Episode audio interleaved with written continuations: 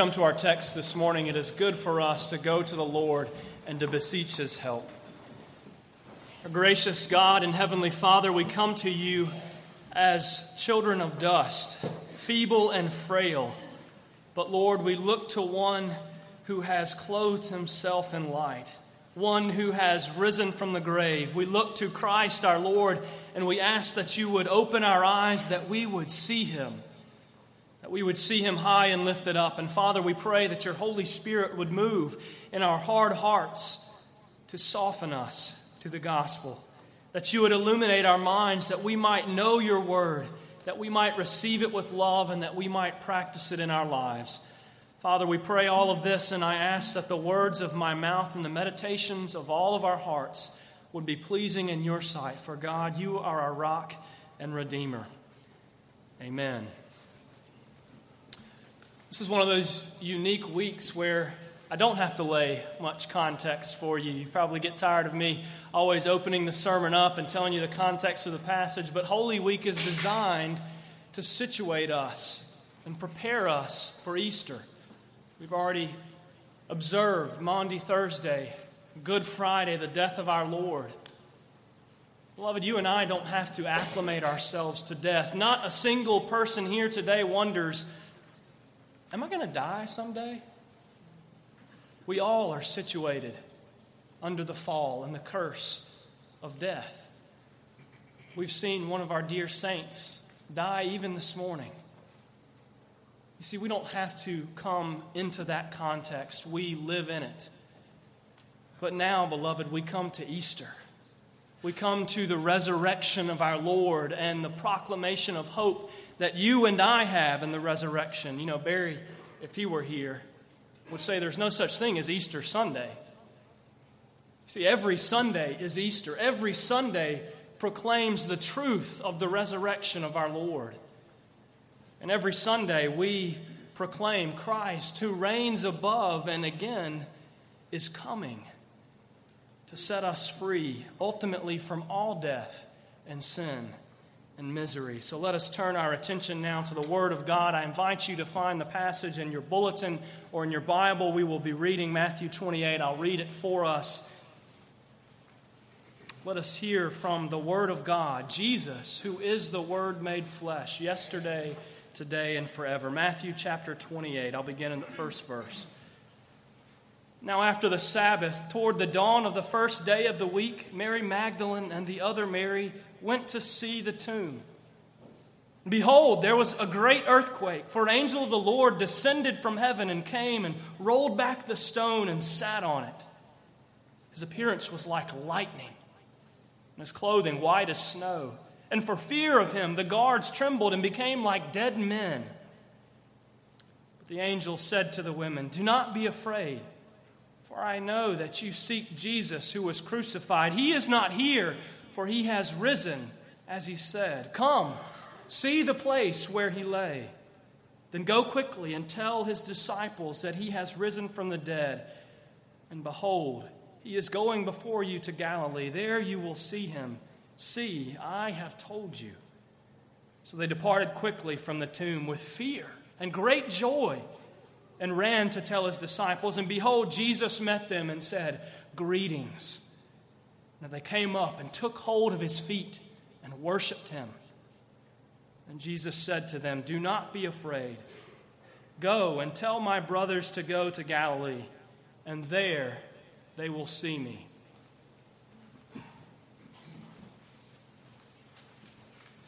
Shortly before my wife Sarah and I were married, wait, wait, that's, that's, uh, sorry, that's Barry's sermon. I'm only teasing. I couldn't resist, Sarah. I'm sorry. You know, my, my mother's family is from the Northeast, uh, which essentially amounted to my being able to see them, you know, at major holidays once a year, maybe, maybe twice a year uh, if we were lucky. And my wonderful grandfather, God rest his soul, was a, a German right off the boat. He was an engineer in the city. And you know, when I was growing up, he died about 12 years ago. And while I was growing up, I was, I was still pretty young being around him, and I wasn't used to you know, his mannerisms. I didn't see him every week. And, and to me, uh, I dare not speak this, but to me, he just seemed like a big, burly, grumpy old man. He was bald, he was six foot three, really large, and you know, we would, as kids, be playing around, and he'd always get riled up about us knocking something over, or doing something, and you know, he's like, "All right, all right, all right, calm down, calm down." Had a really husky voice. And you know, my mother is the youngest daughter of five children, and she was certainly daddy's little girl, and, and loved him dearly. And sometimes I will tease her whenever she gets too riled up or frustrated. I'll say, All right, all right, all right, mother dear, it's all right. And that's what my grandfather would call my grandmother's wife. He'd always refer to as mother dear. And every time, it never fails, my mom tears up because she misses him so. And she loves him dearly, even though he has been dead for going on 15 years. You know, death has a powerful way of bringing about memories. I mean, presumably my grandfather was a delightful man, but I just remember him as that, all right, all right, all right. You know, and the other vivid memory I have of him was, was reading scripture at his funeral. And I, and I was, you know, 11 or 12. I don't know if the Lord was preparing me for ministry, but I look back and think, you know, what in the world are you doing letting an 11 year old read scripture at a funeral?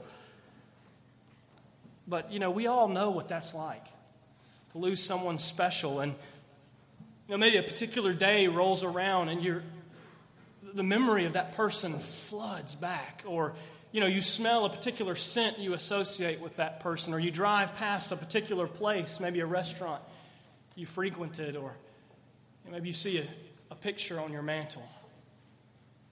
You know, in the moment, it's just like everything was like it was. And you know, that's, that's the way it was for these women. They're going to the tomb. Only a few days had passed, and they were remembering what it was like. They're remembering the tremendous difference that Jesus had made in their lives. And it, you know, it wasn't just his teaching and his miracles, but it was his presence. It was his companionship, his friendship, maybe even his humor. You know, when Jesus was around, they never had any reason to worry or doubt.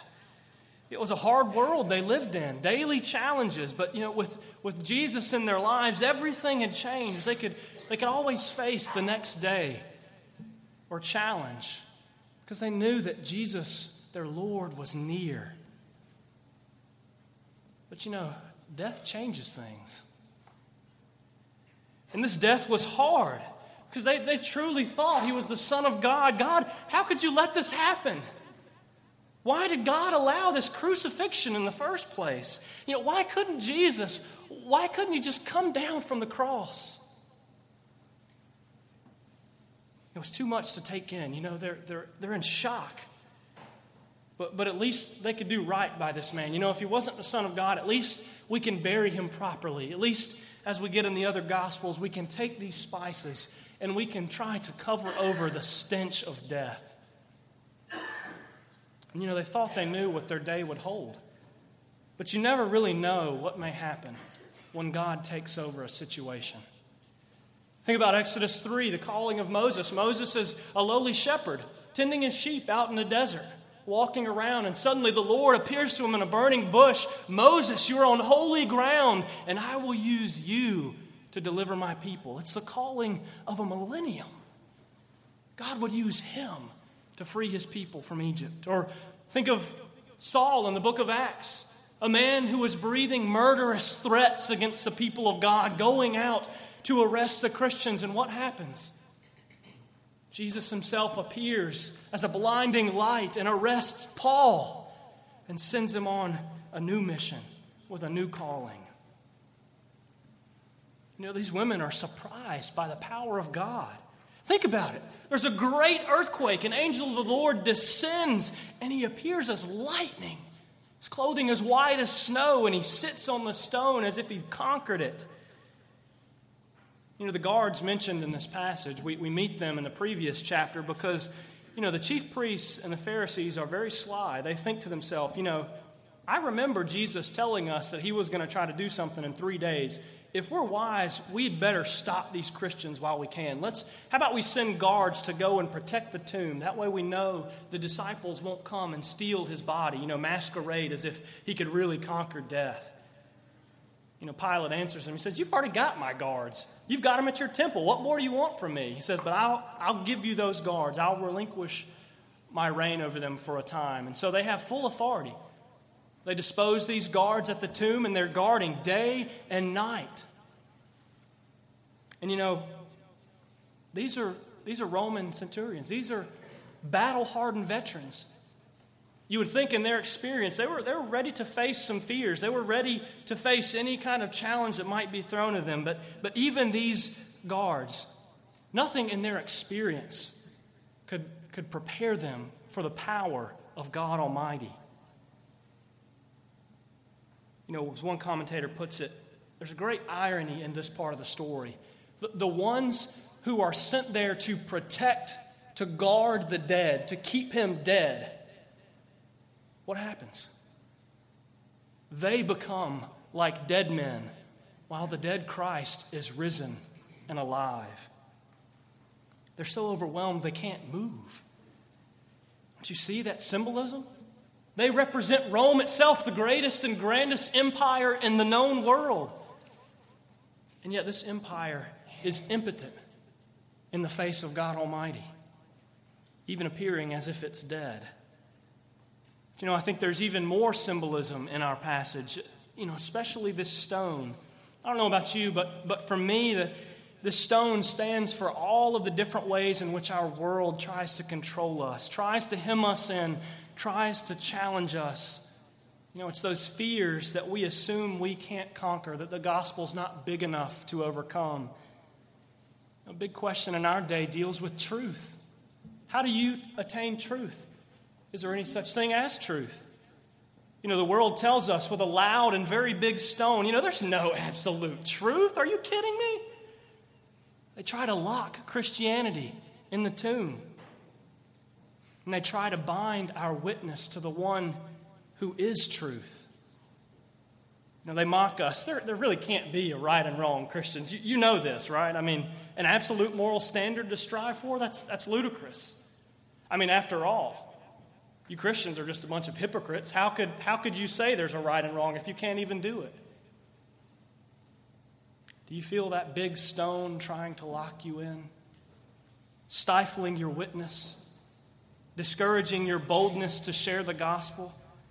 The world is hard at work trying to silence Jesus, who is the way, the truth, and the life. They're, you know, they were doing it 2,000 years ago.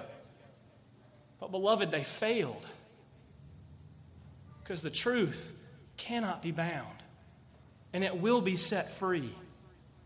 We cannot let this stone cripple us in fear.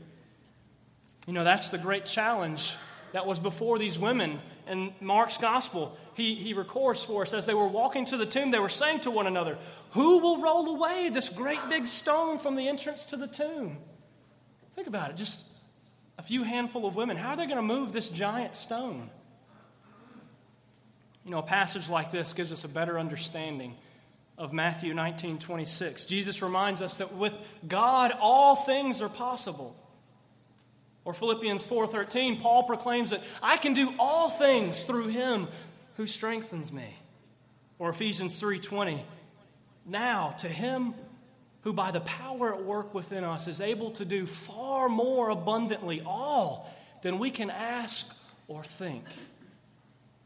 You know, what God is doing in our text is it's really far beyond our tiny imaginations. An earthquake. An angel of the Lord, he doesn't only appear, but he sits on the stone as if he's conquered it. He paves the way for these women to walk right through their greatest challenge of the day. He's not here, he is risen. You know, their minds had been stuck on the problem of this stone but their thinking was too small. You see, while they were concerned about a tiny rock, think about the world. They're concerned about a tiny rock covering one man's tomb.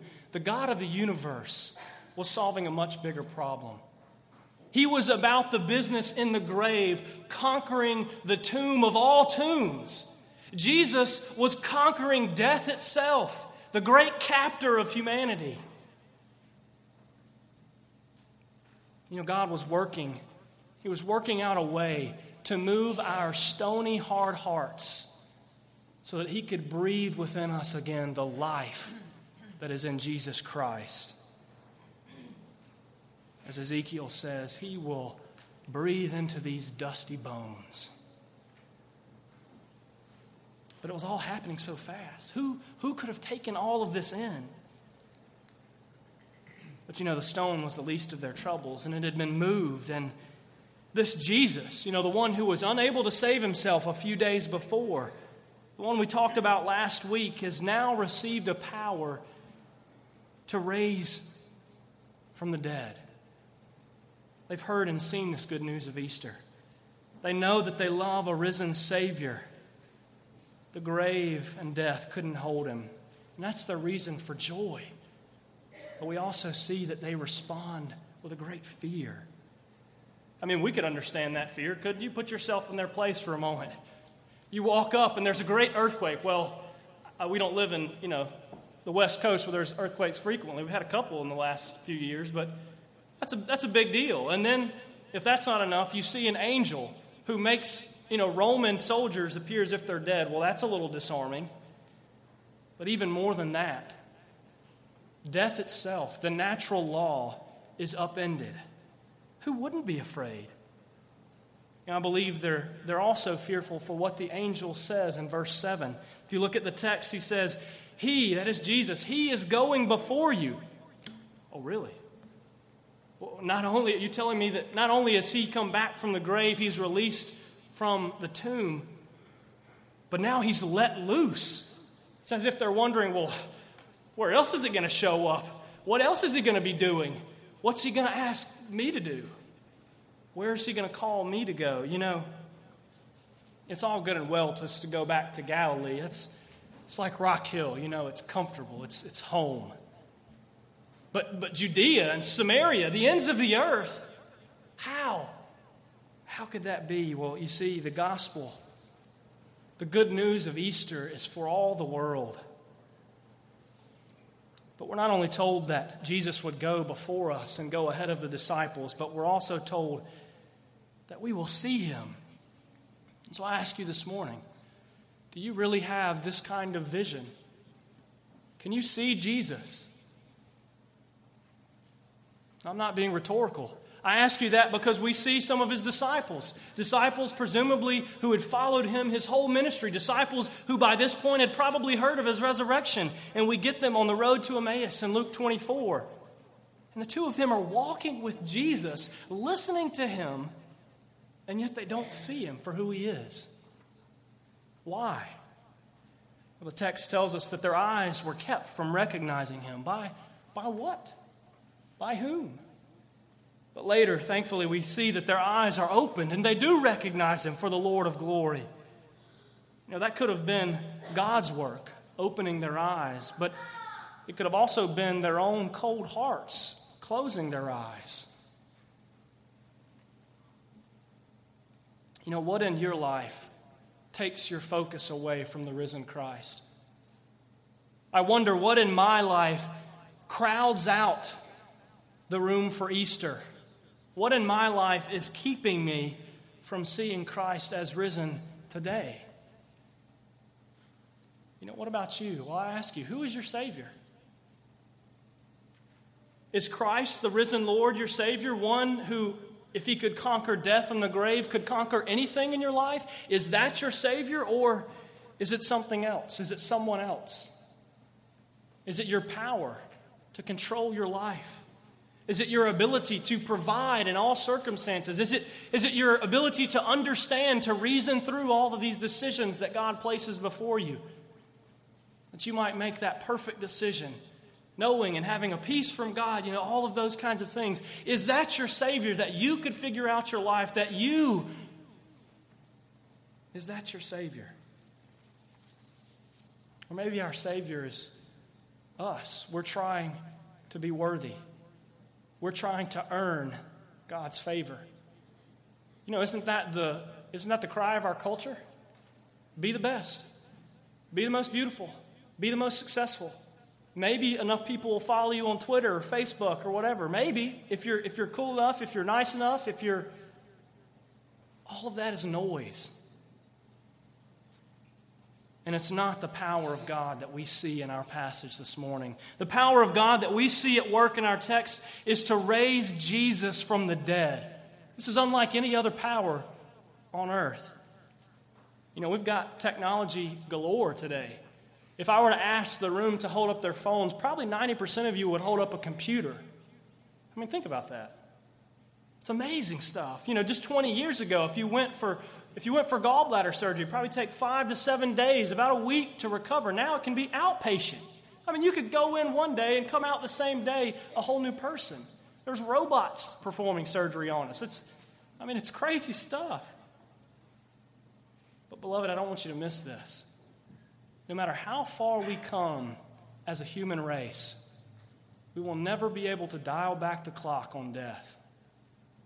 Paul tells us in Scripture that in Adam, all die. There will be no cure for death, there will be no pill that we can take. Yeah, we might live longer and longer and longer. We might cure cancer. AIDS may be a distant memory. We may be able to regrow limbs. We might be able to do all sorts of things, but beloved, we will all die.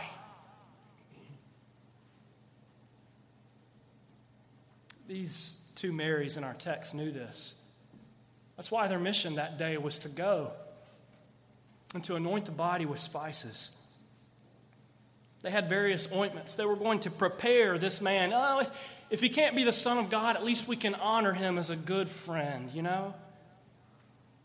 But nothing in their experience would prepare them for God's power to bring someone back from the dead. It's no wonder they left with fear as they were running with joy. They didn't know what to say or how to act. They knew one thing the greatest challenge of us all. Our biggest stone, death itself, had been conquered. Death was swallowed up in the victory of our Lord. You know, they only thought that they were prepared that morning. Now they knew. They were prepared for anything. Anything that life can throw at you, any stone, any obstacle, any challenge, you see, that's what the resurrection does. It allows you to overcome this world with all of its pressures, all of its temptations, all of its shortcomings. You know, that's a message that our world needs to hear. That's what they beg us to hear. You know how I know this? Think about the cry of our generation. Now, some may argue with me, but you know, the cry of our generation is YOLO. You only live once. You know, life is short, it's sweet, make it count. This is your, it could be. Your... Listen to me. That is a lie. That is not the truth of the gospel of Jesus Christ. Beloved, if you trust in Him, you do not live once. You know, just for an exercise, why don't we take that to its logical conclusion? If you only live once, if this life is all you have, you're dead and gone. What in the world are you doing here? You see, the, the culture breaks down in its worldview. If you only live once, why are you wasting your time here? I mean, I'll give you five seconds. Go ahead, just walk out the door. What's the point? You see, if you only live once, it doesn't drive you to live for other people. It doesn't drive you to live sacrificially. It doesn't drive you to build relationships. It drives you to not care about anything and do whatever you want. So go ahead. But you see, the hope and the resurrection changes all of that. Because if you are in Christ and you are a new creation, and the gospel is so clear that Jesus will come back and give us new bodies just as he himself has taken a new body. If that's true, then, brothers and sisters, you are living in eternity right now. And everything you do and say today matters forever. Now, that gives you reason to take hope. That gives you reason to come back to the Lord of glory and say, He is risen indeed. That gives you power to overcome any obstacle in your life.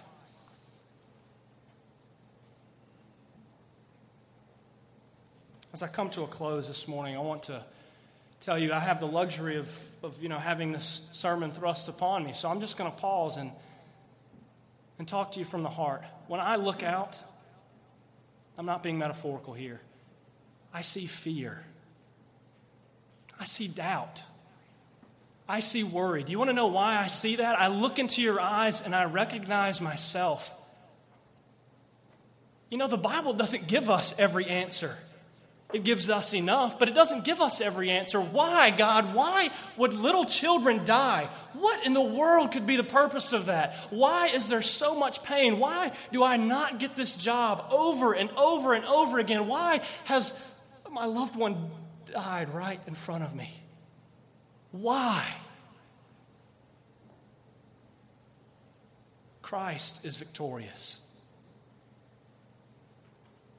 If he hasn't risen, then we are to be pitied above all other people. Brothers and sisters, if he is alive, if he is the God man still, if he is the first human being to live in the presence of God and not be consumed by his wrath and fire, then we have hope that whatever we face in this life, whatever you come up against, Christ reigns above it. And he will bring you through it and He will deliver you into the very presence of God. And that is your hope today. It's not your hope to make yourself better. It's not your hope to try to ignore all the noise and stifle all of the doubts and fears and just try to come to church more and try to love God more. Beloved, you are not saved through your faith. It is Christ who saves you through faith. It is this risen King who lives on your behalf right now and who is coming again to make all things new. I don't know about you, but that's the good news of Easter to me. When I'm crying, when I'm hurting, when I don't have the answers to give you, Jesus does. Our risen Lord he has conquered death and all else. Amen and amen.